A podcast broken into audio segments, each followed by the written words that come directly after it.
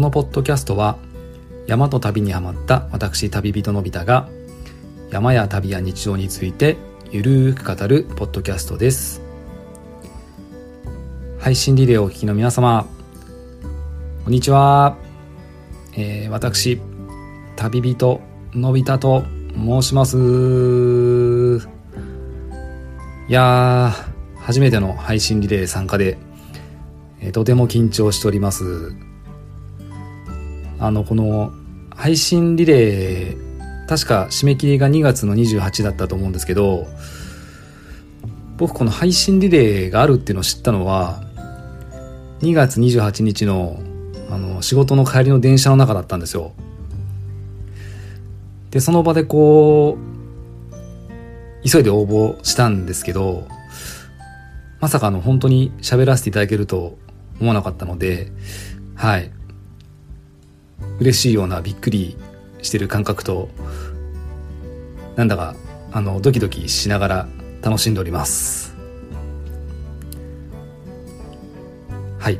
早速ですがあの僕のポッドキャスト「えー、山と旅と僕」のご紹介をあの簡単にさせていただきます。あのその名の通り、えー、山と旅についてあの語っております。で僕はあの結婚してからあの海外の旅にはまるという遅咲きのあの旅人なんですけどもあのコロナが蔓延する前までは年に1回から2回ぐらいあのサラリーマンをしながらあの短い旅ですけどもあの海外へと旅立っておりました、えー、その辺の話はあのぜひ、えー、僕のエピソード1僕が旅を始めたきっかけをお聞きいただければと思います。でもう一つの、あのー、僕のテーマ山にはまりだしたのはあのいくつかあるんですけど、えー、一つは会社の先輩に連れてっていただいたことともう一つはあの東日本大震災の時にあの僕はボランティアに行っていたんですけどもあのその時に知り合った方々とあの山に登るようになりました。で最後に、えー、僕の奥さんのお父さんが山に登っていたので一緒に連れて行っていただいたことですかね、まあ、これがほとんど同じような時期に重なって、えー、山に登るようになりました。であのー、今回配信リレーにあたり何を話すのかなと考えたんですけどあの今回あのお題が3つあったと思うんですよね。でその中の一つ新しいチャレンジであの話をしてみようかなと思っております。というかあの実は新しいチャレンジじゃなくてあの僕今あの継続的にチャレンジしてることがあるのであのそのことについてあの話をしようかなと思います。皆さんあの日本百名山って聞いたことありますか？この日本百名山っていうのは、えー、文筆家であの登山家だった深田久也さんっていう方が実際にこう自分であの登って、えー、歩いた中であの日本各地の山々から、えー、品格と歴史と個性を基準に選んだ、えー、百座をまとめた小説なんですね。はい、あでこのすいませんあの百座とかっていうこの座っていうのは、えー、山を表す単位ですね。あの一座二座とか言ったりします。でこのまあ、あの小説が出たことによってあの百名山ブームっていうのが出てこの百座を歩くっていうのを目指してる人が結構いらっしゃるんですよね。はい、でこれってもちろんあのこの深田久也さんが歩いた中でこう選んだ百座なんであの、まあ、実際僕もこう歩いててうーんとこうちょっと思うような山とかあとはねあの他にもねあの深田久也さんが、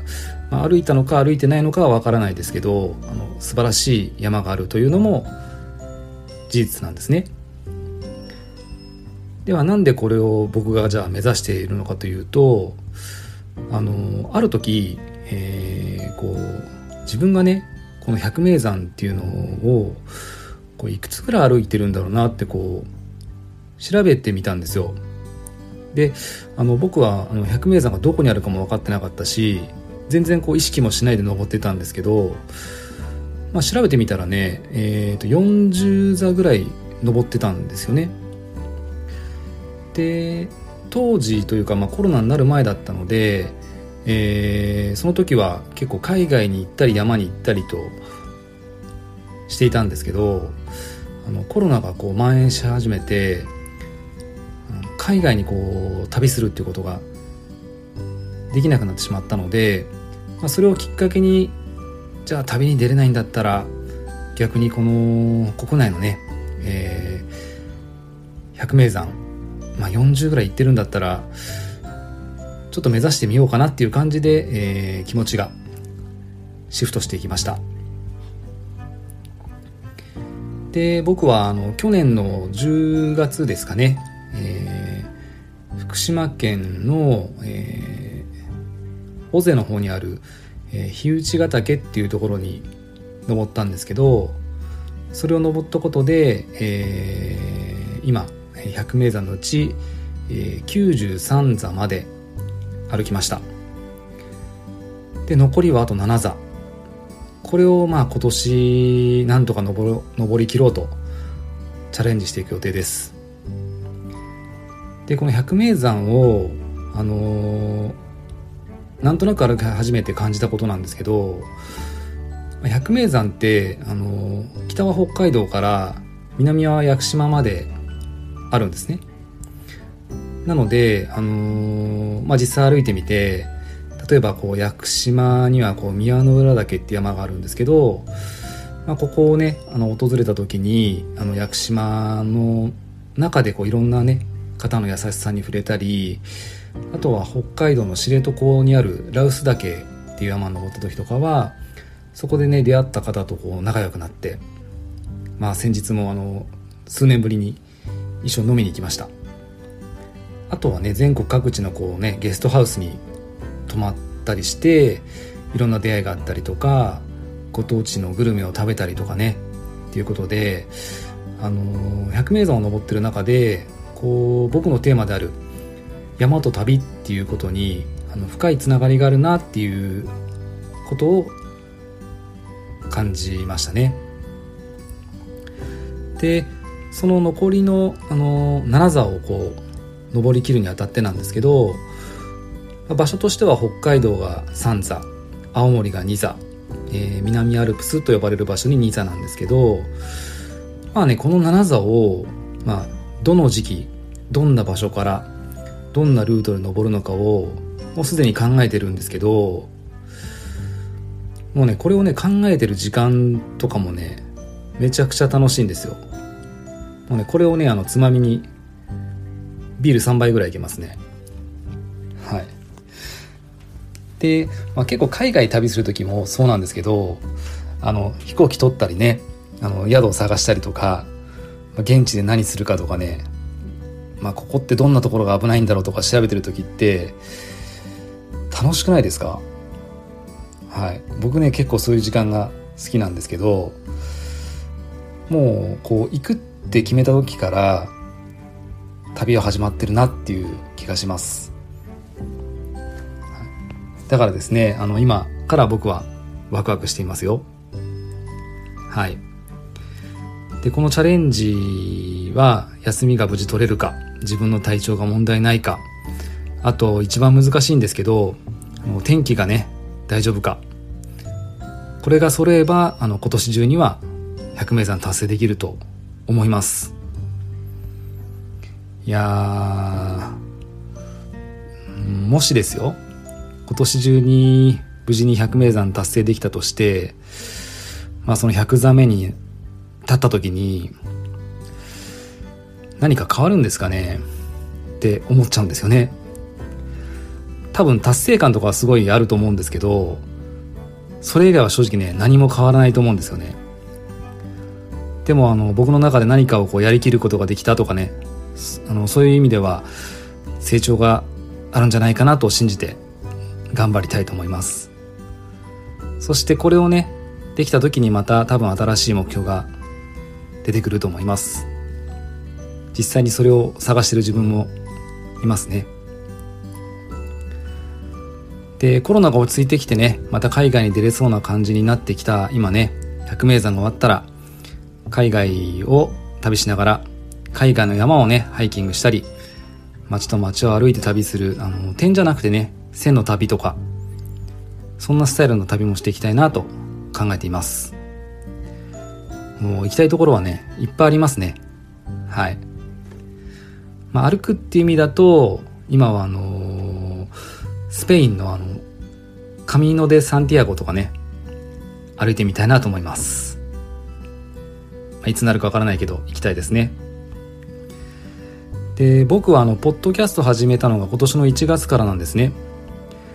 これも僕にとっては新しいチャレンジだし新たな世界へのあの旅路でもあると思っています。今まで知らなかった場所。見えなかった世界。あのこのポッドキャストというねあの旅を始めたことであの出会える旅も出会える旅出会える人もあると思います。最近ねあの奥さんに言われたことでね僕がね心に響いてることがあるんですよ。なんかね最近旅してないなーって言ったら奥さんがあの旅に出ることだけが旅じゃないんだよ人生そのものが旅じゃんみたいなことを言われたんですよ。でこれ聞いてねドーンと心打たれましたね。はい、はい。嫁いいこと言いますね。はい。だからねあの僕はねあの一日一日を大事に生きるあの旅をするそんな気持ちであのこれからもね歩んでいきたいと思っております。あの、まあ、そんな困難を語る山と旅と僕。あのぜひぜひあのこれから聞いていただけると嬉しいです。えー、僕はねあのツイッターをやってますのであのフォローやメッセージもいただけると嬉しいです、えー、ツイッターはあの旅人のび太。旅人アンダーバーのび太、えー、ハッシュタグ、えー、山旅ラジオをつけていただけると嬉しいです。えー、山と旅と僕は、えー、Spotify やあの Apple Podcast、えー、Google Podcast などでも聞けますのでよろしくお願いいたします。